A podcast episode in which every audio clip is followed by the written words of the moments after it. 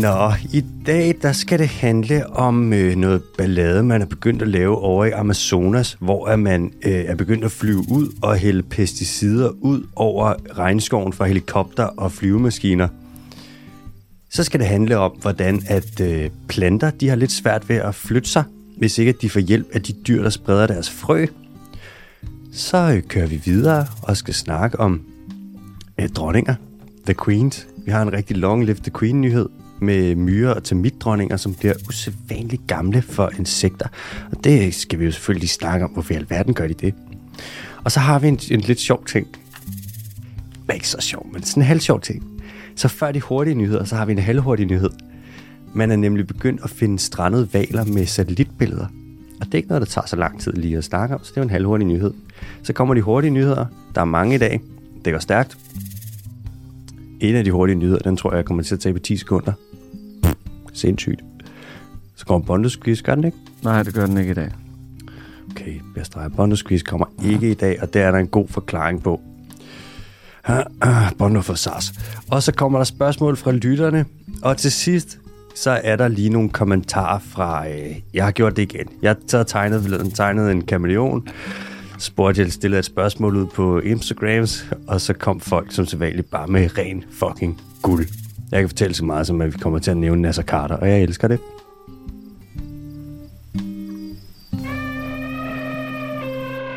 Ah, Velkommen til Den Dyrske Teams podcast.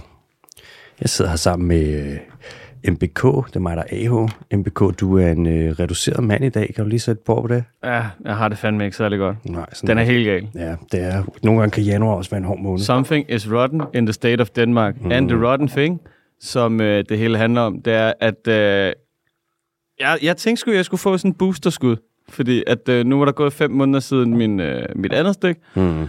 Og jeg synes ærligt talt, det er pisse irriterende at skulle blive altså, testet konstant. Du ved, en gang om ugen. Jeg gider ikke sådan noget tre til fire gange om ugen. Ah, nej. Um, og jeg har det af helvedeste. Ja. Altså, jeg har aldrig været så... Altså, de, de seneste to gange, det var, det var fint. Du ved, havde lidt ondt i armen. Den her gang, der har jeg noget, der minder om en tennisbold under armen. Jeg tror, lymferne, der, øh, Det stikker helt af. der stikker helt af. Det er som sådan en, en vandballon under min, min, min venstre arm. Altså, man kan, jo, man kan jo se det, når du løfter armene. Ja, når jeg har tøj på. Det ligner, du har fået det der øh, olie, man kan sprøjte ind i musklerne, lige ind i din latissimus dorsi. Oh. Ja, det er forfærdeligt. Mm. Så jeg, har, jeg er lidt medtaget og har rigtig, rigtig mange influenza-symptomer, og det, det hele det nederen. Du har ligget og svedt hele natten. Du, kan du ikke fortælle, der var kun én måde, du kunne ligge og sove på. Vil du ikke fortælle, hvad det var? Ej, jo. Øh, jeg, jeg, jeg kunne kun ligge på ryggen, og så med venstre arm direkte ud, som om jeg hele tiden var ved at dreje til venstre. Og havde du ikke sådan en anden arm ud, så ligesom hvis du var korsfæstet? Ej, det tror jeg ikke. Det har næsten været blasfemisk. Nej, jeg lå med begge arme. Jeg lå i, sådan, jeg lå i et T, det er rigtigt. Du sagde, Ja, og jeg kunne ikke ligge på maven. du sagde jeg kunne kun ligge som Jesus. det elsker jeg. Så kan man ikke få højere tanker om sig selv. Jesu Kristi vaccine. Ja, jeg har fået boosters, ikke? Nu er jeg Guds søn. Åh oh, nej. Det er fucking sjovt. Ja, så det har, det har været en strapasserende nat, og jeg har vågnet og sovet dårligt og vendt mig, og ja, og så har jeg, fordi jeg, jeg er også, nu er jeg begyndt at løbe igen, Mm. øh, rigtig intenst, og jeg fik jo lige løbet 30 km i et stræk første gang efter øh, coronaen der. Har du løbet 30 km i en? Ja. Yeah. Jamen, jeg havde, jeg havde kædet mig, efter jeg havde været nede med Rona tilbage i øh, øh, oktober eller sådan noget, ikke? Og jeg tror måske, jeg er gået lidt for meget mørk. Du løb næsten et maraton, mand. Ja. Sindssygt. Jeg har også meldt mig til et maraton her til sommer og sådan noget. Ja, det, det, det, er lidt noget lort. Mm. Men jeg tror, jeg, jeg tror, jeg er gået lidt for meget mok. Så jeg har fået skinnebensbetændelse, så nu skal jeg løbe på en ny måde, hvor man lander på forfoden. Så du basically laver sådan nogle calf races. Okay. Sådan nogle, ja, Det der aerobic move der. Ja nej, men calf, det er sådan Nå, nogle kal- det der, ja. ja er vi, ikke der, hvor du kal- stiller dig på tær. ja, kalveløft. Ja, kalveløb, ja. Det lander du basically hver gang. Eller øh, hver gang du lander, så laver du basically sådan en lille bitte calf race. Bliver du ikke sygt øm i læggene? Dude, jeg har aldrig, aldrig, aldrig prøvet noget lignende. Jeg har det som om, at der er betændelse, øh, hvad det hedder, fra min ankel og op til mit knæ lige nu, fordi jeg er så øm. Så du har øh, senesked, sked, sked, sked, sked, hindebetændelse, super ondt i læggene, og. Ja. så har du øh, influenza-symptomer. Ja.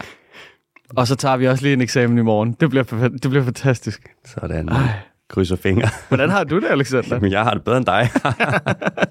og hvis du, hvis du snakker med i febertog i dag, så er du undskyldt. Ja.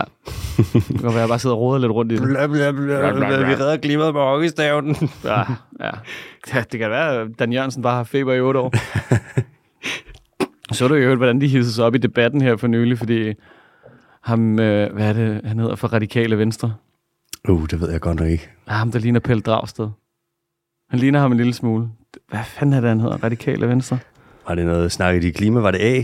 A, A-kraften? Ja, nej, det var mere i forhold til, du ved, øh, noget med blokpolitik, og du ved, det ene og det andet. Mm. Og så stod der en af de der gutter inden for Radikale Venstre, en af gutterne, som ikke, det er gutterne, som ikke er øhm, Sofie Carsten Nielsen, mm. Og han himlede op, fordi han havde kæmpet for klimaet de sidste 20 år, og hvis man ikke synes, man gjorde nok, og brr, brr, brr, mm. det ene og det andet. Og der var ikke nogen beskyldninger, der kunne... Øh, der kunne stå i forhold til, om der lige var en lille smule indflydelse fra Axel Borg og sådan noget. Det var fandme ikke i orden. Utrolig mand. Det er nemt ja. at sige, jamen, ja, vi har kæmpet for det de sidste 20 år. Jamen, også, de havde nogle, det var nogle ret gode pointer, at det sådan, den første IPCC-rapport udkom, hvad er det, slutningen af 70'erne eller start 80'erne? Start 80'erne. Ja. Altså sådan, det er ret, det er ret, det er ret lang tid at nøle, altså. Jeg ved ikke, jeg tænker lidt, i stedet for at lytte alt- til alle de ord, de siger, ikke? Så kan vi bare måle, hvordan går det med klimaet. Ja. Danmarks udledninger, det går ikke en skid bedre, end det har gjort før. Det bliver bare værre og værre. Så hvad er det, de siger? Vi har gjort så meget smart. Så er jeg sådan, jamen, det- Det er ikke rigtigt. kig, kig på tallene, mand. Ja. Nå, Det kan ikke handle om politik, jo. nej, det skal ikke være politisk. Vi har en lille, øh, en lille, kort lille nyhed, en lille, hvad siger man? En lille udmeldelse. Almanakken, den bliver altså lidt forsinket. Den almanak, vi vil lave, hvor vi øh, laver en meget, meget, meget, meget ukritisk gennemgang af øh, det kinesisk medicin, og hvorvidt det virker, og hvilken indflydelse der er på verdens vilde dyr. Øh, det er simpelthen sådan, at der er kommet, der har været lidt meget på øh, programmet. Jeg har nogle projekter, jeg arbejder på, som jeg har lidt travlt med. Nogle foredrag og alt muligt forskelligt. Så, øhm, og det er ikke noget, man bare lige sætter sig ind i kinesisk medicin. Og vi gider ikke at lave den, hvis Nej, ikke det var det. Var det. Altså, det, er sådan, det er en større spand af lort, end man lige går og regner med. det, jeg tænkte, at du sagde det. Og Ja. de opdaterer den jo hvert år, ikke? Ny almanak med nye dyr, du kan udrydde. Så det kommer ikke til at være politisk, og det kommer ikke til at være en kritik af kinesisk traditionel medicin. Men øh, Jeg elsker, elsker Kina. det er nogle ting, Kina gør rent i forhold til naturbeskyttelse ude i verden. Det er ikke... Jeg vil ikke give det 12 ud af 12 i hvert fald. Men almanakken den bliver lidt forsinket, som sagt, fordi at øh, vi er simpelthen ikke nået. Vi har ikke haft tid til at research det ordentligt. Og Hvis man, man, hvis man er... et- Skulle du til at sige noget? nej, jeg skulle bare, jeg trak bare vejret meget, meget tungt. Okay. Meget tungt. Hvis man er i tvivl om, hvem det er, jeg synes, der ligner øh, Pelle Dragsted, så kan jeg fortælle, det er Martin Lidegaard. Martin Lidegaard. Nå ja, Ja, ja, det kan jeg da godt se, ja. Ja. De har, de har lidt den samme kvalitet nede med næsen og panden. Og, Mm. ja. Altså, de er jo begge to 80% panden. Så er det Hvis- sagt. Hvis en af jer lytter med, så kan man sagtens have meget pande være en smuk mand. Jude Law for eksempel. Rigtig, rigtig smuk band. Han God gamle dobbeltår. Pande, pande for alle penge. Er du sindssyg? Nå, vi skal til det. øh, og jeg har også en sidste ting. Jeg har givet alle pengene fra øh, Zetland, der jeg har doneret dem ud. Okay. Og øh, jeg, har, jeg sad og kigget på alle mulige forskellige NGO'er, og sad og puslede, og det var jo en, ja, faktisk en OK pose penge, ikke? Og jeg endte med at give helt lortet til det samme sted. Hvad var det? Det er Tenkile Conservation Alliance. Det ligger nede på øh, Papua Ny Guinea. Vi har dækket det før i podcasten. En god gamle Guinea. Ah, men jeg lover dig, den NGO, ikke? og dem, der har den, fuck, de er så vilde. De vil bygge den der kæmpe store motorvej igennem en af verdens øh, fineste, intakte regnskov i Papua Ny Guinea. Og de vil bygge den lige igennem et sted, hvor der er trækkenguruer. Nogle af arterne er altså akut troet. Og der er oprindelige folk, og der er, altså, det er det sidste sted, man skal bygge en motorvej. Og de kæmper pissehårdt for at stoppe den der motorvej i at blive bygget. Og de gør så, de gør bare et vanvittigt stykke arbejde. Det er deres skyld, at der er to forskellige arter af trækkenguruer, der ikke er uddøde. De er så vilde. Mm. Jeg skrev ned til dem, og var sådan, øh, hej hej, jeg er en et... Kan du, kan du skrive som Sean Connery? Hello, my name is Alex. I'm a biologist and an idiot from Denmark. I'm a biologist. I'm a biologist. I've got a podcast with MPK and myself, Aho. Our, our slogan is Ian. Ian, Ian and Bauer. You probably know about us. Yes, probably know it's the squirrel. Squirrel. Squirrel. Det er sgu da sjovt, at det skal lyde dumt både på dansk og engelsk. Det er umuligt. Squirrel.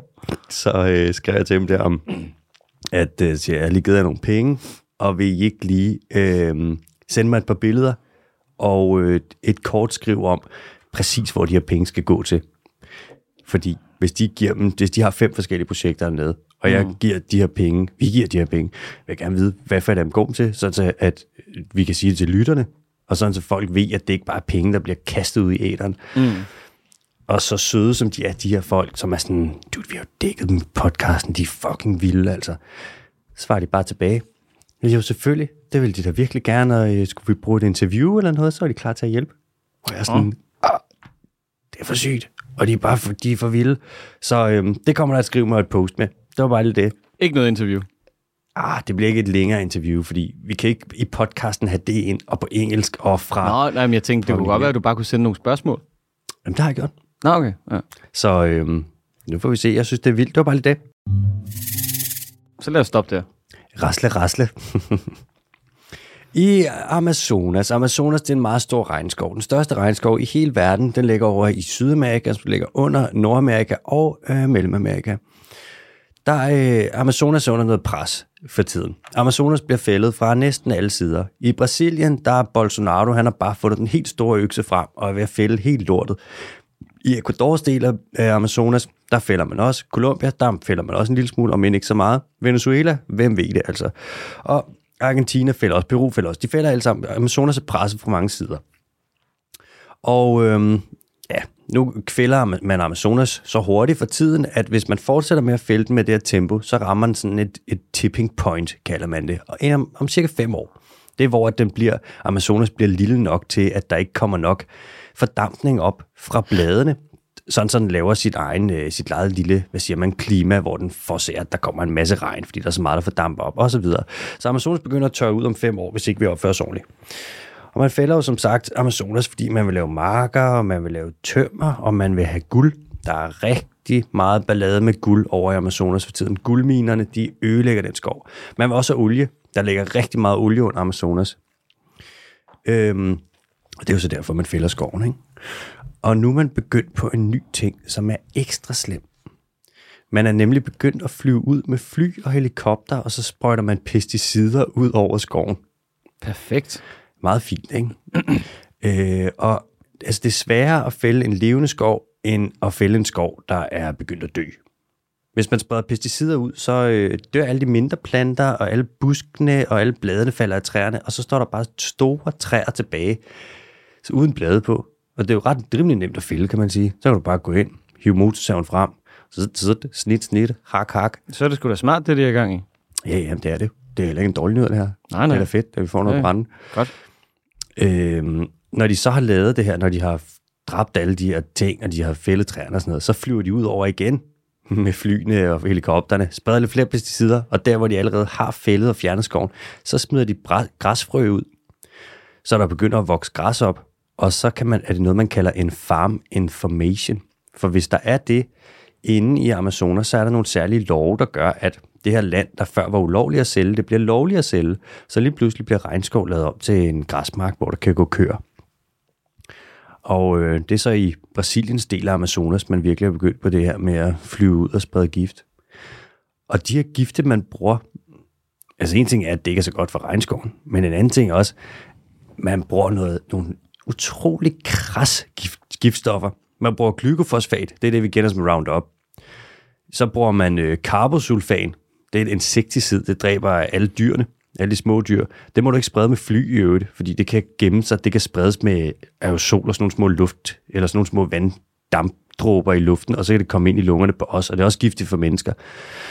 Og så spreder man også noget, der hedder øh, 2,4-D.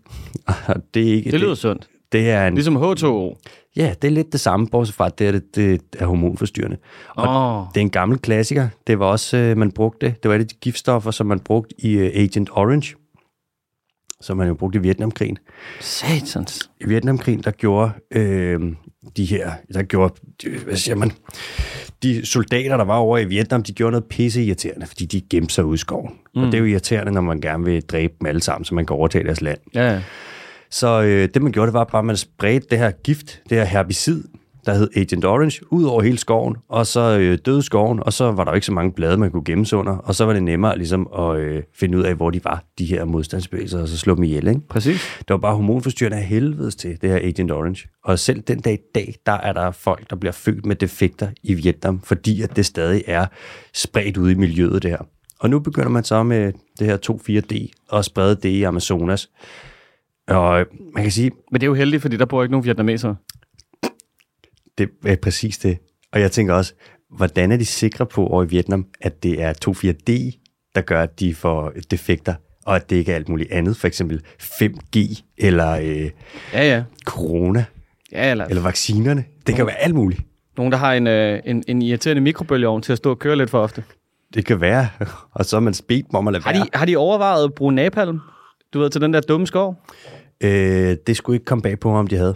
Ej, no, åh, nej, den bliver svær at fælde sig og lave om til tømmer jo, hvis den bare brænder. Ja, men så igen, så har man ikke problemerne med alt det der åndssvage træ. Så kan du bare lave mark, og så kører du bare. Ah, god gamle mark. Og aske, Godt med noget, godt med noget natur. aske det gøder jo. Ja. Og øh, der skal du huske en ting. Ja, du sagde jo selv. Mark, det er jo natur. Ja. Tak for det. Lækkert, lækkert. Uh, ja, jeg skal have det tatoveret. Hvordan kan man få... Ja. Det er sådan, at øh, det er ulovligt, det her med at flyve ud med helikopter og sprede gift ud over regnskoven. Nej, hvor irriterende. ja. Men det bliver... nu havde de lige fået sådan en flot helikopter. Ja, det er sjovt, at det jo, de gør det jo også, fordi at det er ikke, hvis man bare flyver ud med et fly lige hen over skoven, pff, og lige pisser noget, nogle pesticider ud, det er lidt svært at fange dem. Så, Nå. så sker det bare, så ser man bare, der er noget død skov, og så når man ikke lige at opdage det i tide, og så lige pludselig er det bare væk, så er der bare en mark. Så er man sådan, Hvordan løser vi det? Skal vi have, skal vi have sådan, du ved, naturens udgave bjørnebanden kørende? Så kan lige flyve. Bom, bom, bom, bom, bom, bom, bom. ved du, hvordan man løser det? Nej. Man omvendt løser det. Nå. Man har ikke hyret nogen nye agenter i Miljøministeriet i Brasilien øh, siden 2010. Åh, Man har apropos sidste uge, det er strussemanøvren. Det er det. I stedet for at fyre dem, så lader du være med at hyre nye. Så antallet af agenter, der skal opdage det her, det er blevet halveret siden 2010. Og hvis man ikke op... At det, er jo, det, er jo, det er jo Schrödingers... Øh, altså, hvis du ikke opdager, at der er blevet fjernet noget skov, er der så... Ja, Men, men er det der? og Så. det er jo ligesom, hvis du ikke tester, om nogen har corona, så, finder du, så er der ikke nogen, der har corona. Altså man kan jo, alle problemer kan løses på den her måde. Ja, ja. Så det er sådan lidt, det virker næsten som om, at de i Brasilien ikke vil have de her øh, miljøagenter, som render rundt og passer på skoven. Men altså, pff, Hvad ved vi? de her agenter, de har også fundet ud af nogle andre ting. De agenter, der så er tilbage. Blandt andet, at øh, kvægfarmere, som bor steder, hvor de overhovedet ikke skal bruge de her pesticider, altså glykofosfat og glykosulfan og 2,4-D, jeg skal komme efter dig, mm. de køber vildt mange af de her pesticider, og man forstår ikke helt, hvorfor de køber dem, når de ikke skal bruge dem på de marker, de har der, hvor de bor. Men Kommer det det, ned i morgenmaden? det kan være, det kan være, at de bruger det til, at de pynter med, at det er nogle pæne etiketter, der er på flaskerne. Eller, eller. Det er ikke til at sige. Jeg skal ikke være konspiratorisk. Og det Nej. kunne være, at det måske var dem, der måske var med til at sprede det over skov. Nej, jeg siger det ikke. Men hvis, man, hvis vi lige kigger på det, hvis vi lige laver, vi breder lige viften ud, så kan man hurtigt sige, øh, sundhedsmæssigt, miljømæssigt, biodiversitetsmæssigt, anti-idiotmæssigt, der er det ikke det smarteste, de har gang i her. Der er fuld plade. Altså tænk at tage en helikopter, flyve ud over verdens største regnskov med de giftigste pesticider, du kan finde, og så tænk, spreder det lort ud, mand, så skal I mm. bare se. Kan du se nogen vietnamesere, Arne? Fint, smid det. Fyr den af. Kræftet med. Det er jo, ja, du siger, de gør, de gør det samme mod deres skov, som amerikanerne gjorde mod Vietnams skov under en krig. Ja. Ups. Det er jo underligt at, at, at drive rovdrift på sit eget areal på den måde. Altså. Det er meget, det virker sådan lidt kortsigtet, eller er det bare mig? Ja. Og ikke, at vi er meget bedre i Danmark jo, men altså, Vi har jo bare ikke så meget, vi ligesom kan sprede det ud over. nej.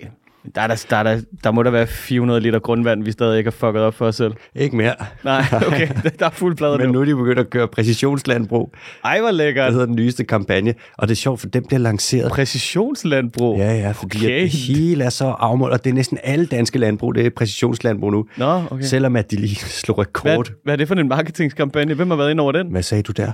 Nej, okay, undskyld. Det er ikke marketing og spil, det er bare fordi, de er præcise. Er du klar over, hvor svært det er at ramme alt grundvandet med pesticider? Åh, det er bare så lidt præcisionslandbrug at, at, at dræbe et sted mellem 20 og 30.000 smågris hver dag. Altså, det, det er så upræcist som, som overhovedet muligt. Ja. Men de prøver jo.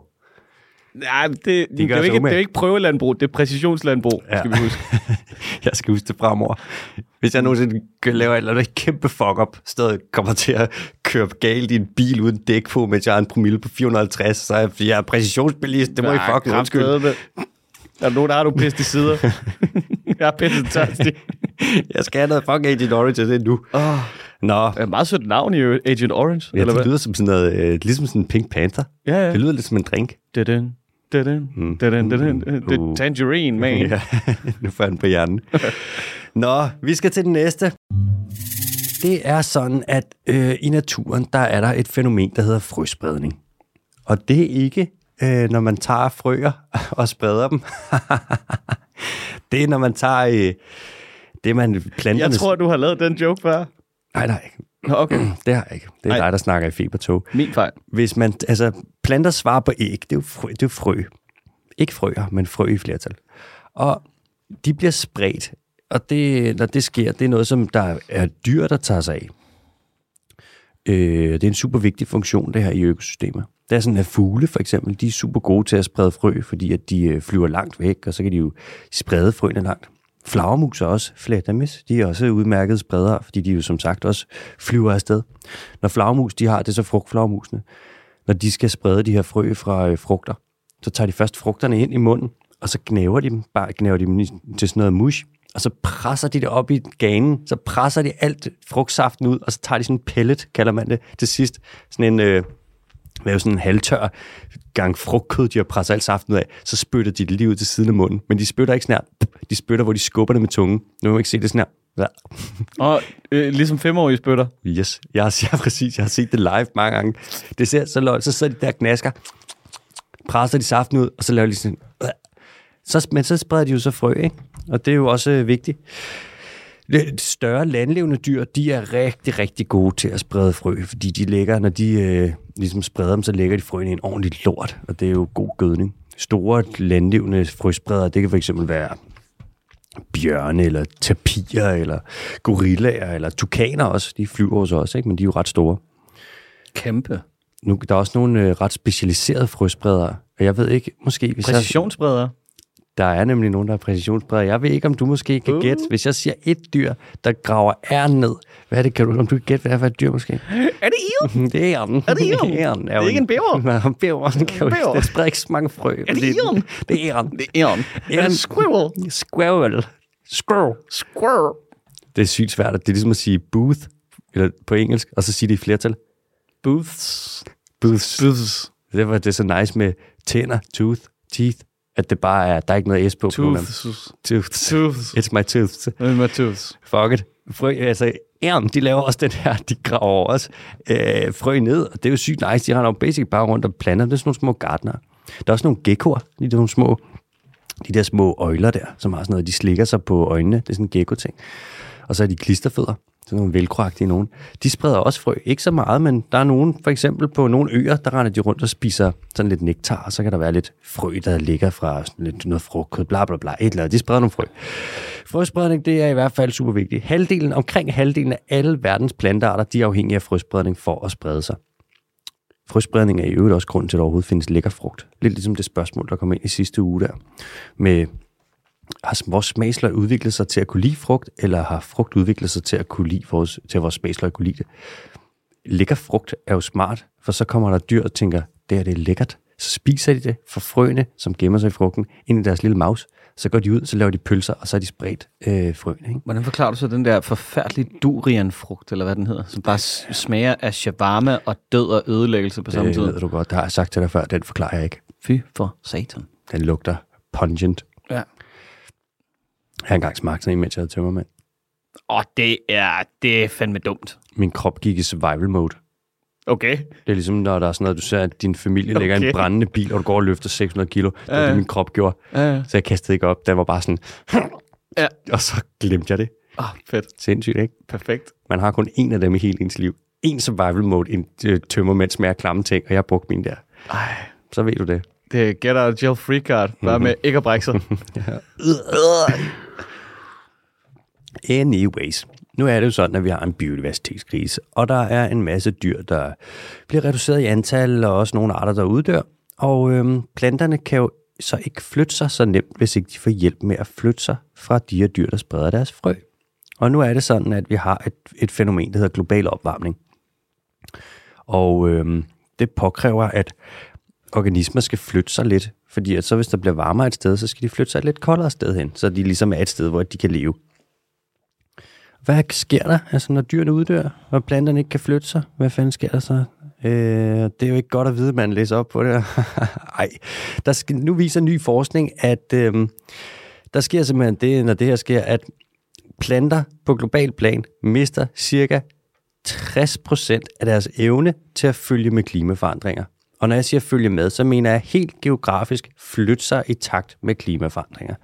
Og når planter skal flytte sig i takt med temperaturstigninger, så kan det jo betyde umiddelbart to ting. Ikke? Enten så skal de flytte sig længere op ad et bjerg, fordi så bliver der koldere og koldere, jo længere du kommer op. Og ellers så skal de flytte sig længere mod polerne, altså nordpå eller sydpå, fordi så bliver det lidt koldere. Det ved alle, der har været øh, på Skagen. Ikke? Der er koldere end i Slesvig-Holsten. Og hvis det er sådan, at de skal rykke sig mod polerne og ikke op ad et bjerg, så kan det nogle gange betyde, at de skal flytte sig flere hundrede kilometer. Og hvis du er i E3, så er det kraftigt med svært at flytte sig flere hundrede kilometer. De kan jo ikke bare lige rykke rødderne op og så løbe afsted. March of the Ants. De, ja, we march to Isengard. Så uden alle de her dyr til at hjælpe, så er det altså lidt svært. Har vi ikke snakket om det her før? Det der med, at man kan se øh, øh, sådan noget plantemigration. Jo, vi har været inde på det en gang med, det var så i Europa. Ja. Jeg kan ikke huske, hvad det var for en, men jo, vi har været lidt inde på det. Men det her studie, det er så lige kommet ud, det er et 2022-studie, hvor de simpelthen har sat det her tal på. 60 procent okay. af flytteevnen er... Øhm, Jamen, fordi jeg tror nemlig, at du sagde, at det vidste man ikke rigtig noget om. Eller du vidste i hvert fald ikke noget Nej. om det på daværende tidspunkt. Men det er da fedt, at, øh, at der er kommet lidt tal på det. Og ham, en af det her studie øvrigt, ham der er senior, altså sidste forfatteren på det, det er Jens Christian Svetting. Okay, seniorforfattering, det lyder altså lidt som, du ved, toppen af kransekagen. Du ved, den der, man bare lige sætter på, fordi så er det lidt federe. Det er den, det er den der er den voksne. Er det den, der er den voksne? Ja, sidste forfatter. Første F- forfatteren... Fingrene nede i kagedejen voksen. Oui, første forfatteren laver alt det vigtige arbejde. Det er dem, som ligesom er korrespondenten. Dem, du skriver til med studiet og siger, hey, hvad så, fedt studie. Hey, jo. Seniorforfatteren, det er der, hvor det er sådan, vi kunne ikke have gjort det uden ham. Eller hende. Seniorforfatteren, det er det, man, det, det man helst vil, det er at være første forfatter. Det er bare meget arbejde. Mm. Sidste forfatter, det er der, hvor professorerne står. Det er okay. der, hvor det er sådan noget, ja, ah, okay, det er ham. Og nu er det så Jens Christian Svending. Dansk gut, skarp. God gamle Jens Christian. Han er en af de største eksperter i verden inden for rewilding. Alt det, der er nu med naturnationalparker, hvis man siger, ah, jeg synes ikke, det er en god idé, så skal du, så kan du prøve at Det er egentlig sjovt, så mange mennesker, vi har, øh, hvad der hedder, forskere, du ved, på tværs af altså det marine, og det, hvad det hedder, det svampede, og du ved, det ene og det andet, som er enormt dygtige til, hvad de laver, når de kommer fra et land, der er været 60% marker. Mm. Altså, vi er så tosset med naturen. Ja, det er ikke engang løgn. Det er faktisk sjovt. Ikke lige vores egen, fordi det er noget rigtig, rigtig lort. Det er egentlig sjovt. Så specialiserer vi os lidt i naturgenopretning nu jo. Ja. Det er jo det, vi ser rewilding-projekter på national plan, ikke? udsættelse af store græsser. Må vi se, hvordan det går. Jeg tror, det kommer til at gå godt. Det er sat med nogle kloge hoveder, der sidder bagved. Men er der ikke noget med, at det er godt med store græsser, fordi at i, altså sådan noget, i forbindelse med sådan noget... Øh, altså sådan noget spredning af, øh, af frø og sådan noget. Der er nogle af dem, de skal presses enormt langt ned i jorden, som kun store græsser kan, før at de spiger i ordentlig tid, eller så tør de ud og sådan noget. Det kan sgu godt være. De har jo også bare det med, de yder sådan græsningspres. Så... Var, det, var det ikke Andreas Brink, der snakkede om det? Jo, det tror jeg faktisk måske, han har nævnt på et tidspunkt. Han var landskabsarkitekt, og det var sådan noget med, at du ved, man sætter ja, træer ud i forskellige højder, fordi at du er nødt til at lade dem vokse et andet sted. Mm. Fordi at hvis du lader det ske naturligt, så vil det aldrig nogensinde ske, fordi de kommer ikke langt ned i jorden. Klart. Der er også det med, øhm, mange planter skal bruge noget, at noget lysåbent. Og hvis der ikke mm. er store græsser, der går og æder alle de små træer og alt det der, der spiger op, så får man ikke lysåben natur, så får du bare sådan noget rent krat. Ja. Der er store græsser er enormt vigtigt. Ja, den der eng, man ser i Bambi, mm. det skal der til en gang imellem. Ingen man ser i Bambi, det er også altid det, Jens Christian Svending siger. Ja. Ja. Den er så vigtig. Ja, spoiler alert. Ja, ikke kom med den der, så får jeg tøj i øjnene. Mm. Uh. Øh, når man skal lave sådan her studie med frøspredning og alt det her, ikke? så skulle jeg lige hilse at sige, at det er fandme ikke øh, nemt at lave. Du skal jo først finde ud af, hvad for nogle frø, der bliver, der bliver spredt, ikke? eller skal spredes. Og så skal du finde ud af, hvad for nogle dyr, der spreder dem. Og så skal man finde ud af, hvor langt dyrene bevæger sig, og hvor bevæger de sig hen. Og så skal man i øvrigt finde ud af, hvor lang tid det tager for dyrene at skide de her frø ud. Det er, man kalder godt retention time. Og der har man lavet et hav af studier på. Så fodrer du dyr i fangenskab med alt muligt, og så kigger du, så er du bare kigger på, hvor lang tid Så det blinder går. du det og drikker det som kaffe. Ja, så er der sådan noget, uh, den her Carvolac 2.0. Oh. Så kigger du på, hvor lang tid det tager, før de skider. Øh, man bruger sus til det. Zoologiske haver, der er det ikke unormalt, at der kommer folk ud og sådan noget, hey, må jeg lige give stjerneskildpadden en lille smule øh, lakridsrød, og så skal jeg lige så lang tid, der går, før den skider det ud, så jeg kan finde ud af, om hele verden er ved at dø. Så bruger man ligesom, laver man de her studier. Jeg vil engang selv lave et, men så øhm, skulle jeg alt muligt vigtigt. Nu tænker man måske også, at hvis 10% af dyrene så forsvinder fra et område, så vil planterne sprede sig 10% dårligere. Så det ligesom skulle være lidt øh, korreleret på den måde. Men det er faktisk ikke tilfældet. Det er nemlig sådan, at nogle dyr de er meget bedre til at sprede frø end andre. Store dyr er de helt gode, og det er jo så det der stor appetit, stor lort, store skridt, store spredningsevner, alle de der ting. Ikke? Vores motto. Det er det. Stor lort, stor spredning. Vi skal have et, vi skal have Stor et skridt. badge med det. Stor lort. øh, og det er jo de store dyr, det er dem, vi udrydder først. Så nogle steder, der kan man se, at øh, planterne har mistet 95% af deres spredningsevne, men det er kun et par procent af dyrene, der er forsvundet. Så det er det også et studie, der er et godt eksempel på, øh, hvordan hvis man roder på et eller andet i et økosystem, så sker der et eller andet helt over i den anden ende af økosystemet. Altså sådan noget, så skyder du øh, en gorilla eller en bonobo et eller andet sted, og så lige pludselig så er der en eller anden art af akacie, der uddør. Så man skal nogle gange være lidt forsigtig med at gå ind og lave ballader og fjerne nogle af kortene fra det korthus, der er i økosystemet. Ja. Det var min analogi. God gamle korthus. Nu skal vi til noget, øhm, noget royalt. Det har jeg glædet mig til. Er det Daisy? Det, jeg kan godt smide hende ind. Oh, gør det. Nogle dyr er små, nogle gange, normalt bliver små dyr ikke så gamle, Daisy. altså, desto mindre man, man, er- man er, desto flere er der, der kan spise okay. øh, dig. Ja, oh, oh, jeg tror, der smittede mig med the flu. Oh. Det plejer, små dyr plejer at være rimelig meget sådan noget. Det er bare at leve hurtigt, dø hurtigt. Se på mus for eksempel, ikke? Mus. Mus bliver jo fandme, mus musculus hedder de jo på latin. Og det, God er gamle bare, mus musculus. og det er bare det mindst muskuløse dyr, der findes. Mus musculus. Mus musculus. Øh, en mus, den bliver øh, kønsmoden, når den er tre uger. Så hvis du har øh, to mus, På et bord. to mus på et To bord, fra tryllende og hvis at de er ligesom, øh, det er en han og en hund, hun hombre og en hembre, og de så får unger, så får de typisk mellem 4 og 12 unger, ikke? så får de dem. Okay. Så går der lige øh, tre uger, for de har fået dem. Så har du så en bestand på, lad os bare sige, slag på tasken, ikke? så har du 10 mus. Så hvis det er et par, så kan de formere sig, så får du lige pludselig flere fucking mus, ikke? så har du måske 40 mus. Så får du 10 gange 4 til 12. 30. Så lige pludselig, så er det bare en eller anden tabel, du er ved at brække dig over eksponentiel vækst. Så kan man lave sådan noget, oh, okay, hvis, så, hvis der ikke er nogen af dem, der dør, så vil hele universet være fyldt ud af mus på cirka 20 minutter. Det er jo rigtig, rigtig, rigtig, rigtig, rigtig stærkt. Så på den anden side af spektret, så har du store dyr, som ikke har så mange trusler imod sig. Hvis du er en elefant, for eksempel, der er næsten intet, der kan finde på at æde en elefant eller angribe. Men hvis du er en voksen øh, elefanttyr, sådan en ordentlig svin på 6 ton, så er du dødelig. Der er ikke noget andet end mennesker, der går på dig. Så Nej, nej, men jeg har, set, jeg har set en gang imellem, der er lige en løve, der får forvildet sig hen, og Ja. det kommer den til at fortryde rigtig hurtigt. Den får så et stykke med død. Ja. Og virkelig bare, det er nomas. Har du set det der, hvor den, den bliver sparket til, fordi den er i gang med at prøve at gå amok på en eller anden babyelefant, og så bliver den sparket til, og, eller, eller det ved jeg ikke, et eller andet med hornet i hvert fald. Mm. Men den tager så lige, du ved, en snoretur 5 meter op i luften, altså 8 meter den anden vej. Det er rigtigt. Er du sindssyg, far, han er tosset. Det er ligesom at blive gønnet med en Volvo. Uh, Det er puha. afsted. Det var ikke gøre noget. Hænger du bare op i luften. Slås med en på 6 ton, er du gal, mand. Sådan en elefant, den er gravid i 22 måneder. Så får den en unge, ikke? Mm. Det er ikke hurtig formering. Nej, det er ikke ligesom mus musculus. Altså, det er jo det. Så er det, hvad er det, den, de hedder på latin? Elephantus gigantus. Jeg tror, den hedder øh, Oxydon maximus eller sådan noget. Så Oxydon maximus og mus musculus, hvis de to ligesom på den tid tager for en elefant og få en unge, der kan mus nå over til universet. Ikke? Til gengæld, så bliver mus jo spist. Det gør små dyr. Og for insekter, der er det endnu mere ekstremt. Mus bliver heller ikke særlig gamle. Hvad er den helt dum, den lymfe der? Ja, den er meget øm, min lymfe. Det ligner, du var oppe og, og træne, øh, træne ryg. Været op at træne øh, underarm. Var oppe og træne lymfer. Armhul. Nå, lave min arm ud. Shit, mand. Pres. Altså insekter, der er nogle insekter, de lever bare et par dage, og nogle lever et par uger, og nogle lever nogle måneder. Der er også nogle insekter, der ligger i mange år og venter på at bryde frem. Der er nogle øh, af de store biller. Åh, oh, jeg kan aldrig sige biller uden at bøves. Der er nogle af de store biller, de ligger fandme i mere end 10 år, så ligger de som laver et eller andet sted og bare spiser og bliver fede, og så til sidst, så kommer de frem, så er de voksne biller, så går de ud, så boller de, så lægger de æg, så dør de, og så kommer der nogle nye laver, som kan ligge i mange år. Men altså, der er få insekter, der lever i deres voksenstadie i lang tid.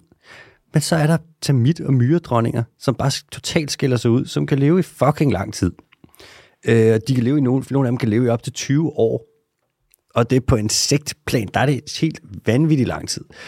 Altså, og der er nogle forskellige ting. Det hjælper selvfølgelig, at de ikke bliver spist. Fordi hvis man bliver spist så dør, så kan det jo godt være, at man ikke bliver så gammel.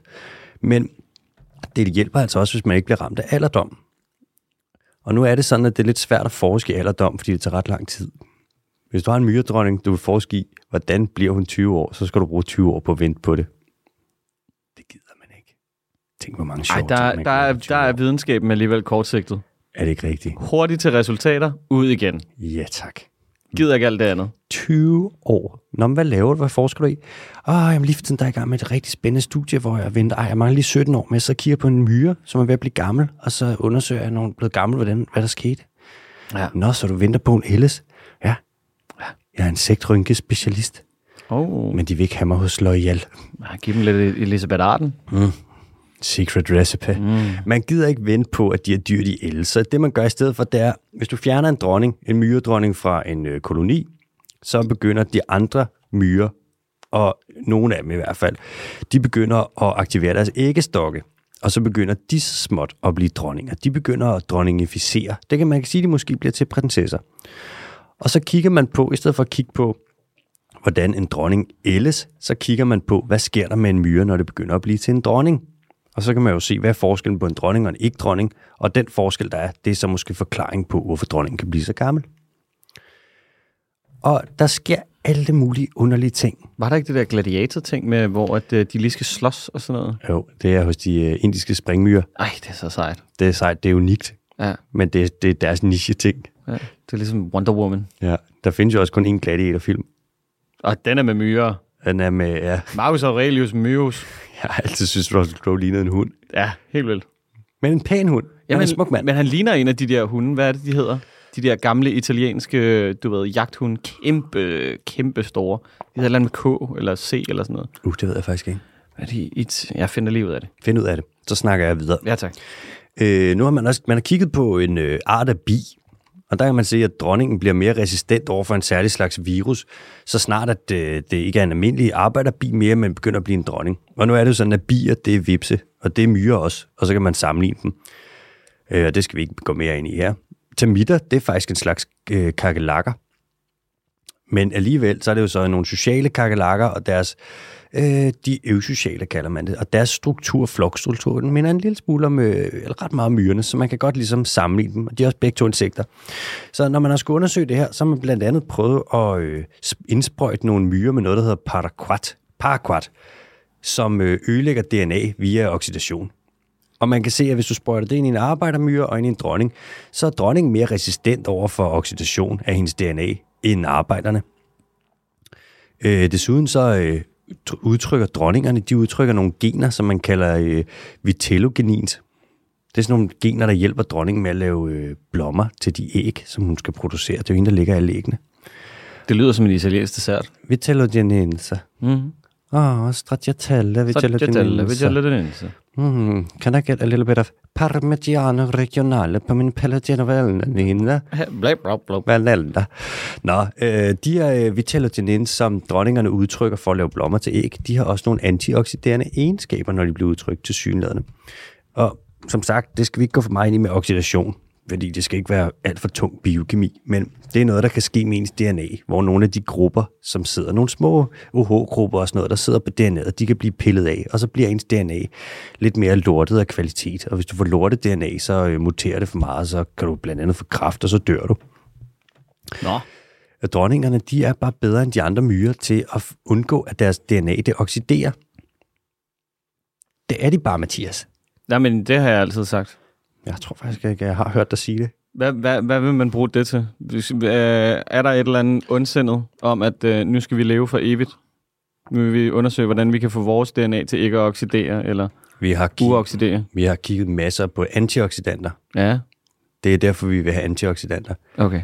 Vi har kigget masser på det. Man har så meget med... Hvor tit har man ikke Er det, ikke- er det ikke lidt en dyb brønd af, det kommer aldrig til at ske med de antioxidanter? Jeg ved det faktisk ikke. De er gode, men nu skal folk også slappe af med at, med at drikke så meget grønt te. Altså, Jeg tror, at hvis der er en lille bitte smule antioxidanter i noget, ja. så skriver man det med stor skrift på pakken. Jamen, det er det, jeg tænker. Og små mængder, det ved jeg ikke, hvor meget det gør. Nej. Jeg vil ikke sætte min lid til det. Jeg tror ikke, hvis vi to gik på Matcha Rage, jeg tror ikke, vi ville blive tre år ældre. Oh, Med mindre vi blandede lidt god rom i vores God matcha. rom. For hygge kan man leve på for evigt. nam, nam. Så dronningerne bliver, de forbliver unge. Long live queen. Ja. Jeg fandt ud af, hvad den der hund hed. Hvad hedder Det den? er en King Corso. Nå, den. Kæmpe hund. Det, og det er en rigtig Russell Crowe-hund. Det er et ordentligt svin. Det er, Er sådan en... Øh, prøv, lige, prøv lige at fortælle mig, at det her det ikke ligner Russell Crowe. det er Russell. Det er en rigtig... Den er ulovlig i Danmark. Den er også kæmpe stor. Det er en rigtig... Den kan du hurtigt få lavet til en kamphund, sådan en der. Ja, Ja, Men du kan også lave den til en rigtig sød familiehund. Du skal Mastiff. bare være god til at opdrage den. Ja, ja du, altså, du, skal være, du skal være ret sej. Der står øhm, inde på alle de der hundehjemmesider, at det er sådan, du skal være rimelig erfaren med at have hund for at have sådan en her. Det ligner sådan en øh, Dogo Argentino. Affectionate, intelligent, majestic. Hmm. Står der lige om den. Der er også med antioxidanterne og det der, så har man jo hørt det der med antioxidanter og rødvin. Og da vi havde Louisa Bay ind, mikrobiomeksperten, Ja, skarp satans, var. øhm, der hørte jeg hende lige om det jo. Og hun sagde, at det der med antioxidanterne og rødvin, det øh, har en lille bitte, bitte, bitte påviselig effekt, hvis du er en kvinde på over 55, og der er tale om et enkelt glas rødvin om ugen. Så tak og ikke tak til Louisa Bay for den. Der vil jeg også sige, altså, at det skal blive søvnevidenskabeligt, men et lille glas god Grenache, eller måske en lille Beaujolais, hister her, øh, kan ikke skade. Nå, vi skal til en halvhurtig nyhed. Det er øh, ikke altid nemt at finde strandede valer. Det kan jo godt være, at de er store sådan nogle, men øh, de kan jo, der er jo mange strande, de kan brænde op på. Og det er altså ikke på alle strande, der findes, hvor at der findes mennesker. Der er for eksempel nogle dele af verden, hvor at, øh, det er lidt koldt. Og så er der jo ikke så mange, der tager på stranden. Der mange afsides strande, der ligger lidt inde på mellem nogle klippekyster og steder, hvor at man bare ikke kommer så meget hen. Hvor der måske ikke er veje, der går ned og sådan noget. Det kunne være nede ved i Patagonien for eksempel, hvor der er en del valer, men øh, også en masse, ja, utrolig meget kyst, og ikke det mest velbesøgte kyst. Der er også nogle øer, der ligger, golde øer, altså hvor der ikke er så meget for folk, øer, der ikke er så øh, fyldt med bounty-stranden og færøsk natur og sådan noget, men nogen, der bare er sådan lidt mindre, måske ser sådan lidt tamme ud, nogle øer, der bare ligner en stor fodboldbane, ikke? Der kommer ikke så tit mennesker, og så kan der jo strande val, uden at man ved det. Så nu er man begyndt at finde strandede valer via satellitfotos. Og det lyder umiddelbart som en nem løsning, men det er det ikke. Det er dog stadig den bedste løsning, vi indtil videre har. Hvis vi finder strandede valer, så kan det give os noget vigtig information. Det er derfor, man gerne ligesom ved det her. Altså, hvad, hvor bliver valer ramt af både, og hvor bliver valer viklet ind i fiskenet, og hvor er der meget forurening, så meget forurening, at det bliver farligt for valerne. Farlige algeopblomstringer, det kan også dræbe valer. Hvor er de hen? Det kan vi jo få en idé om, hvis vi ser, hvor valerne dør og strander op. Men strandede valer ser ikke ens ud. Altså valer, der ligger og rådner på en strand, det er jo ikke sikkert, at de ligger der og er valformet. Når den ligesom er gået i gang med at falde fra hinanden og gå i forrådnelse, så kan sådan en val jo lynhurtigt bare komme til at ligne en ordentlig stor klat bær. Eller måske en bunk grene eller en sten. Er det et teknisk term? En bunk bær? Ja, ja, det er biologi af niveau. Så det er svært at lave en algoritme, der kan genkende valer når, på stranden, når valer ser meget forskellige ud. Men det er jo sådan noget, man arbejder på, ikke? Machine learning, det kommer en dag. Desuden så er der også det med satellitfotos. De er ikke gratis at få fat i. Satellitfotos, de er pisse dyre. De er sygt dyre. Og specielt, hvis det skal være så høj kvalitet, hvis det skal være så høj kvalitet, så man kan øh, se det. Altså, du kan se en val, der ligger på en eller anden strand, hvis valen er 6 meter lang. Nu arbejder man på at lave sådan noget open source data, hvor det bliver gratis at få adgang til de her satellitfotos, men indtil man ligesom får stablet det på benene, så er der nok et par valer, der ikke bliver set på strandene, øh, fordi at det er dyrt og lidt besværligt at finde frem til dem, hvis de ligger der og bare ligner en klat. Bær, bær, bær, bær. Nå, vi skal til de hurtige. Los Schnellers. Er vi klar? Ja, for søren. Starter vi med den, der tager 10 sekunder? Ah, ah. Skal vi starte med den? Det er op til dig. Det gør vi så, jeg rykker lige op. Marker, man har en lille øh, afvikler på her, så man lige kan sidde. Jeg er jo min egen afvikler i dag. Mm. Ish. Ja, fordi jeg har afviklet mig selv Jeg er med et tilrettelægger. boostershot. Ja. Var sindssygt. Godt nok sætte mig selv på pause. Du har indviklet din eksistens med en øh, afvikling. Okay, vi tager den hurtigt først. Øh, søhø, søheste. Wow, jeg tager det forfra. Søheste, de er jo lidt mere... Søheste er spøjse. Okay, den bliver lidt længere end 10 sekunder. Søheste, øh, der er det, hos søheste, der er det hannerne, der bliver gravide. Hunderne kommer over, og så sprøjter de deres æg ind i hannerne, og så hannerne får en lille gravid mave, og så kan de selv, hannerne selv sprøjte lidt sæd ind på æggene, så snart de kommer ind i maven. Og så hannerne er ligesom render rundt der gravide og sårbare, og faktisk øh, på den måde kan man sige, at kønsrollerne er lidt byttet om hos søheste. Og det er sådan, at de, ret, de knytter tætte bånd, og når de bliver kærester, så, kan de, så holder de lidt sammen i par, med mindre at man fjerner dem fra hinanden i ganske kort tid. Og så sætter dem sammen igen, hvor der er nogle andre øh, partner, de kan vælge imellem. Nå, Så skrider de videre. Super promiskuøse. Vi troede, de knyttede tætte bånd, og nu efter man har forsket i det, kan man se sådan, det gør de overhovedet ikke, mand. De er pisse. Altså, de holder sammen, med mindre at de bliver lidt fristet. Alright, så skal vi til det nordøstlige øh, Nordamerika. Det er op ved Nova Scotia og alle de der ting. Den side af Nordamerika, der er tæt på Grønland.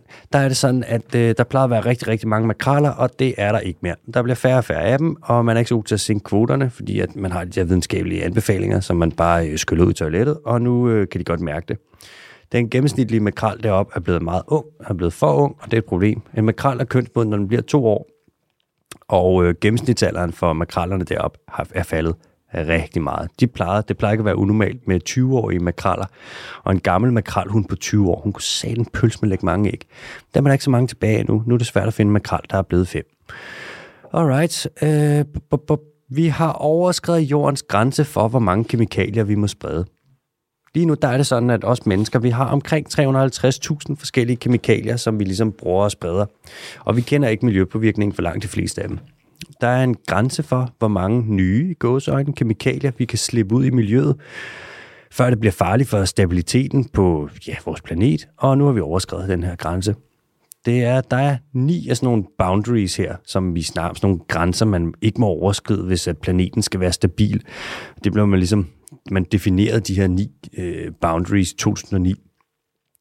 Og øh, ja, den her, det er så en af dem. De andre, det er jo et øh, klimaforandringer, så er det biosfære integritet, altså hvor meget menneskelig påvirkning vi må have inde på, i naturen. Så er det forsuring af havene, det der med, når CO2 det kommer ned og bliver til bikarbonat i havene, så det bliver surt og ætser alle de skalddyr og krabstyr, og jeg skal komme efter at der lever dernede.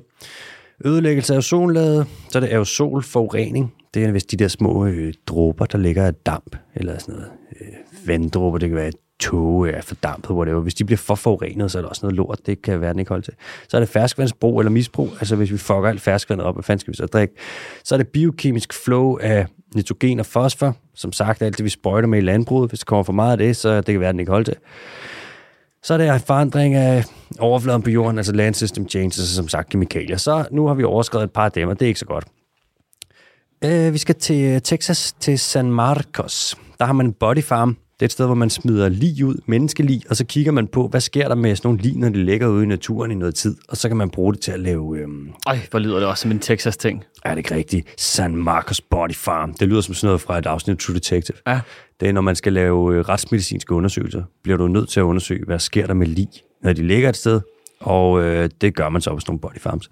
Og nu har man set, øh, nu er der blevet optaget nogle billeder af en øh, hjort, som render rundt og knæver på et menneskeribben. Så det gør de åbenbart. Hjort. Hjort. Ern. Hjort. Ærn. Jeg skrev det i øvrigt. Jeg sendte artiklen til den gode Asser, retmedic- retsmedicineren der. Mm. Så var han tilbage, så var han sådan, der er også øh, gravid ærn, kan finde på at gnæve i, oh, det kan jeg ikke huske, men også et eller andet med mennesker. Så faktisk ret meget lige på. Ern. Ærn. Ej, Nå, den- gamle æren. Ah, ja. Den, så har vi lige den sidste hurtige, det er, at øh, selvom at koralrev, de bleacher, det der, der sker, når de skyder algerne ud af sig og bliver helt blege og dør. Selvom koralrev bleacher, så kan man, har man fundet ud af, at der stadig er nogle fisk, der lever der, og at fiskere kan få dækket en del af deres næringsbehov ved at fiske her. Så vi skal altså ikke opgive de her områder, hvor der er blitzede koraller. Vi skal bare integrere dem i naturgenoprettelsesplaner, og så øh, kan de måske få nyt liv, selvom at de har mistet liv. Uh, det var de hurtige. Lækkert. Dejlig hurtige nyheder. Vi har øh, spørgsmål fra lytterne, og øh, det er sat med nogle gode nogen, der er i dag. Generelt de spørgsmål, I sender ind, de er geniale. Jeg er ked af, at vi ikke kan nå at få alle sammen med, men sådan er det. Det første øh, spørgsmål, det får du lov til at svare på, Mathias Bono Kim. Selvfølgelig, jeg er klar. Det er fra Søren, og han spørger, hvad er æren egentlig for nogle små gavtyve, og hvorfor er de nice for skoven? Alt det bedste, Søren. Jamen, det er jo blandt andet, fordi de er frøspredere, mm. kan man sige. Øhm, og så er de seje. Ja. De har, sådan, de har, en, de har en flot hale. Mm-hmm. Ja. Øhm, og øh, alle, alle bliver excited, når de ser en. Jeg kan ikke, jeg kan, det er det bedste svar, jeg nogensinde har hørt på noget. Cool. Videre til næste spørgsmål. Smukt. 10 ud af 10. 11 ud af 10. Næste spørgsmål, det er fra Lukas. Den tror jeg også, jeg tager. Med K, ja. Hej Alexander og Mathias. Jeg skal lige Ej, hvor er jeg bede træt af det navn. jeg skal lige bede om, at det er AH og MBK, tak. Mathias. Mm. Nå, han har skrevet en rigtig, det er et smukt, smukt spørgsmål, han har skrevet. Jeg har længe, parentes, særligt efter at læse tweetet Dan Jørgensen, parentes slut, gået med tanken om at flytte ud i regnskoven. Altså købe en indvejsbillet til Amazonas eller Borneo, og bede en lokal pilot om at flyve så langt ind over regnskoven som muligt, og så kaste mig ud, mig selv ud med faldskærm. Og Lukas, allerede her kan jeg sige, bare tag til Amazonas og find nogle af dem, der spreder pesticider til med ud der. De flyver langt ud. Det er nemt, det er billigt. Anyways. Men så kom jeg til at tænke lidt grundigere over ideen. Er det overhovedet muligt for et menneske at overleve i en regnskov? Hvad skal man spise for at opfylde sit næringsbehov? Skal man være bange for sygdommen? Og er der dyr, man bør gøre sit bedste for at undgå? Og er det egentlig særlig fedt at bo i en regnskov? Eller er det ikke helt så idyllisk som i junglebogen? Håber, I kan besvare nogle af spørgsmålene, for at gå og gruble over det i noget tid. Kæmpe hilsen, Lukas. Elsker podcasten. P.S. Vil jeg i teorien kunne bede om at blive adopteret ind i en orangutang-flok, hvis bare jeg opførte mig som en? Selvfølgelig. Selvfølgelig. Nu tager vi dem lige fra en ende af de her spørgsmål. For det første, er det overhovedet muligt for et menneske at overleve i en regnskov? Ja, det er det. Det er det. Og det er der øh, en masse mennesker, der jo gør nu, altså har gjort i mange tusind år. Op, oprindelige folk. Præcis. Det og, og faktisk nu, hvor man tænker over det, det er jo ikke mere end 100 år siden, i Ish, at man fandt ud af, øh, at der boede folk i, øh, i skoven. Det er lige omkring Første Verdenskrig, når man begynder at kigge på Amazonas i hvert fald, er det ikke? At man finder ud af, at der er civilisationer. Altså man har folkene, men man vidste ikke, at der var, du ved, sådan avancerede civilisationer med, øh, hvad det hedder, afgrøder og det ene og det andet. Jeg tror, det var lidt tidligere. Jeg tror, det var for alvor, da man begyndte at kolonisere. Og da man kom over til øh, Mellemamerika for eksempel. Jamen, conquistadorsene, mm. de, de hyggede sig over og troede, de skulle finde en, en, en by, by bygget af guld. Ja. Men det, jeg mener først det omkring, øh, altså sådan noget, lige før Første Verdenskrig, industrialisering og sådan noget, at man sådan begyndte at anerkende eller lege med ideen om, at, det var, at de havde et mere avanceret virke, end bare, du ved, at gå og samle nødder op. Nå, ja, det kan sgu godt være. Det må jeg indrømme, det ved jeg faktisk ikke. Ja. Det skulle ikke undre mig. Det, vi er håbløst langsomt til at finde ud af nogle af de der ting. Ja. Og så er det sådan noget med, vi opdagede, der var oprindeligt folk. Hvor det sådan, Yep. Hvad med, at de opdagede, at der var nogle spasser, der kom ind og ødelagde. Ja. hele lortet? Anyways, næste, hvad skal man spise for at opfylde sit næringsbehov? Jamen Lukas, man skal da spise sund og god mad, ikke også? Lige præcis. Så tager du din computer med og et lille langrækkende wifi-stik, og så går du bare ind på, øh, hvad ved jeg, en eller anden madblog, og læser om, hvad for noget chiagrød, du skal finde derude. Ikke? Og når du kan høre en, øh, en helikopter komme flyvende forbi, så lige ud med, ud med spanden, få der noget lækker pesticider. Så råber du så højt, du overhovedet kan. Kan I ikke hente noget jækkerborg til mig? Nemt. Det kan holde sig for evigt. Skal man være bange for sygdomme? Øh, ja, det skal du. Øh, er der dyr, man skal undgå? Nej. Altså, egentlig ikke. Der er jo nogle dyr, som, jeg vil sige giftige dyr, men de undgår dig. Der er ikke, hverken på Borneo eller i Amazonas, er der nogle store rovdyr, der vil angribe dig. Er der ikke panter? Der er jaguarer, men de angriber ikke mennesker. Og på øh, Borneo, der er det de største, der er der. Det er jo øh, kattedyr, det er sådan noget clouded leopard cats, de gør ikke mennesker noget. De er pisse bange for mennesker. Så umiddelbart er der faktisk Hvad ikke med nogen... vildsvin? Fucker de der ikke op? Jo, det er rigtigt. Der kan være de der peccaries. Ja. Det er, øh, hvad fanden er det, de hedder? Øh, jeg kan ikke huske, hvad de hedder på dansk. Kæbesvin eller sådan Ja. noget. Hvis du møder dem i Amazonas, så fucking kravl op i et træ. Det er de mest nøjeren dyr, godt du husker det, mest nøjeren dyr, der er. Hvis der kommer en flok af dem, der kan være 40 peccaries i en flok, de nakker dig. Det er, altså i Guatemala, det kan jeg huske, det var det eneste dyr, de var bange for deroppe. Nå, okay. Nå. De er fucking nøjeren, mand. Ja. Så hvis der kommer nogle små vildsvin, så bare løb. Hey, man skulle have nogle flere vildsvin herind, altså. Er det særlig fedt at bo i en regnskov? Nej, det er det ikke. Der er super fucking varmt, og der er myg over det hele. Og tager til Borneo, så er der iler over det hele. Mm. Og der er alt muligt lort, der lægger æg på dig og i dig, og der er konstant fugtigt, og der er krat, og det bliver, du bliver reddet i stykker, og puh. Og der er meget larm om natten. Der er sygt meget larm om natten, og der er... Ja, nej, det er sgu ikke så, det er sgu ikke så nice. Øhm, og om du vil kunne blive adopteret ind i en orangutang-flok, hvis bare jeg opførte mig som en. Der er svaret på dit spørgsmål et ja. Det vil du godt kunne. Og det har du hørt her, og det kan du sige til orangutang-flokken. Er det, er det realist? Altså, fordi de er jo, sådan, de er jo ikke udpræget aggressive, sådan en gang orangutanger der. Orangutanger lever ikke i flokke, så øh, den er sådan... Det bliver meget svært. Det er de eneste sociale relationer, de har. Det er lige når de mødes, og de skal knip, og ellers så er det, når hunden passer på sin unge. Så Mm. hvis Lukas kan øh, opføre sig utrolig meget som en orangutang-unge, øh, og overbevise en orangutang hun om, at hun lige har født om, så er han garanteret pasning der. Den fineste pasning, han kan få i op til 8 år. Altså, den er jo, det, er jo, det er jo lidt den, den, den klodsede gigant. Er det ikke? Det er jo sådan noget med, at der er rigtig, rigtig mange af dem, der har brækket arme og ben over det hele, når man lige scanner dem, fordi de er sådan, åh, oh, de er nok faldet ned fra et træ. Er det rigtigt? Det vil de har siddet og hygget sig lidt meget. Nå, jeg Ja. elsker dem. Det er, når man, ligesom når man kommer til at læne sig lidt for langt tilbage i sådan en dum IKEA-stol, og det bare siger, Ja. det er det, de gør, bare, med, bare i træer. Og forbandet billig flyretræ fra Sibirien. Åh, oh, nej. Damn you, Putin. Nå, øh, Lukas, det håber jeg var svar på det spørgsmål. Rigtig godt spørgsmål. Så har vi et fra øh, Rasmus, som siger, kære MBK og AH. Ja, tak. Ja, tak. Jeg har i længere tid gået og grublet over noget, når det kommer til spækhugger. Hvorfor? Fordi spækhugger er fucking nice. Spækhuggeren er jo et toprovdyr, apex predator, men er samtidig også troet. I det ophobningen af tungmetaller med videre i arten gør dem sterile. Korrekt forstået? Hvordan kan man afhjælpe en sådan trussel? Man kan vel ikke få koncentrationen af tungmetaller i arten til at falde, og man kan vel heller ikke afle dem i fangenskab, for så ender der jo med at gå SeaWorld i den. Tag den gerne op i podcasten. Møs, og tak for god underholdning. Der vil jeg sige, øh, det vi tænker på her med sterilitet og spækhugger, det er vist mig bekendt ikke tungmetaller, der gør dem sterile. Og men der sikkert også er tungmetaller og publik, men det, der er et stort problem, det er noget, man kalder PCB-stoffer. Mm. Og det står for sådan noget øh, polykloral bihynt et eller andet lort. Det er sådan noget, man brugte i gamle dage til at isolere ledninger og alt sådan noget, fordi ledningsevnen i det er lige 0. Og så øh, har man bare ikke tænkt over, at de her stoffer, de er pisgiftige. Og de bliver meget langsomt nedbrudt, så de ophober sig ude i, øh, i naturen. Og når Det- ting skal have op, Det står for polyklorerede bifenyler. Ja, de er pisgiftige. Når ting ophober sig i naturen, så kravler de jo op igennem fødekæden. Så er der et eller andet, nogle alger og sådan noget, der spiser dem først. Så er der nogle insekter, der spiser dem. Så er der nogle små fisk, så det ene og det andet. Og så ophober det sig, så kan det ikke komme længere op i fødekæden, end de dyr, der er øverst i fødekæden. Altså apex predators. Så det, man kan se hos spækhugger, det er i deres blæver. Altså det øh, lille det spæklag, de har rundt om sig. Der er ekstremt meget af det her. Og mig bekendt, så er det omkring 50 procent af alle spækhuggerbestanden på jorden, hvor man ser, at de faktisk hunderne bliver øh, sterile. Og man kan se, at de jo så 50 procent af alle spækhuggerbestanden faktisk på sigt er ret troet af det her, fordi at deres formeringsevne den er nedsat af, at man pisser sådan noget lort ud i naturen, eller har pisset ud i naturen. Ja, Øhm, nok stadig lidt gør det. Ja, man kan man bruge det stadig i nogle lande, meget bekendt. Hvad kan man gøre for at afhjælpe sådan en trussel? Jamen, man kan jo lade være, ikke? Og sprede det, men man kan ikke gøre så meget andet. Man kan ikke få det ud af en spækhuggers blæver, og det er jo umuligt at fange alle spækhuggerne ind, og ligesom give dem en ordentlig tur i Skodsborg badehotel og massere hele lortet ud. Kan du ikke, det er alt for dyrt.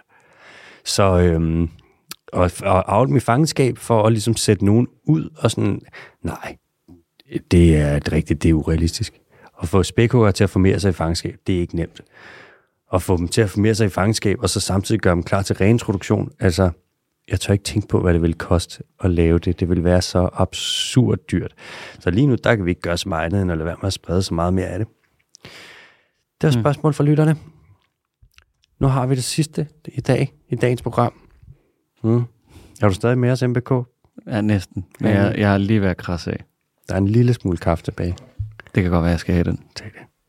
Øh, jeg tegnede som sagt en kameleon forleden. Parsons kameleon. Det er den største kameleonart, der findes. Kæmpe dyr. Og øhm, Den med øjnene. ja, lige præcis. Så spurgte jeg ud på øh, Instagram, hey, hvorfor hedder en kameleon en jordløve på græsk? Fordi det gør det. Altså, kameleon betyder jordløv på græsk. Og så kommer, nu kommer spørgsmålene.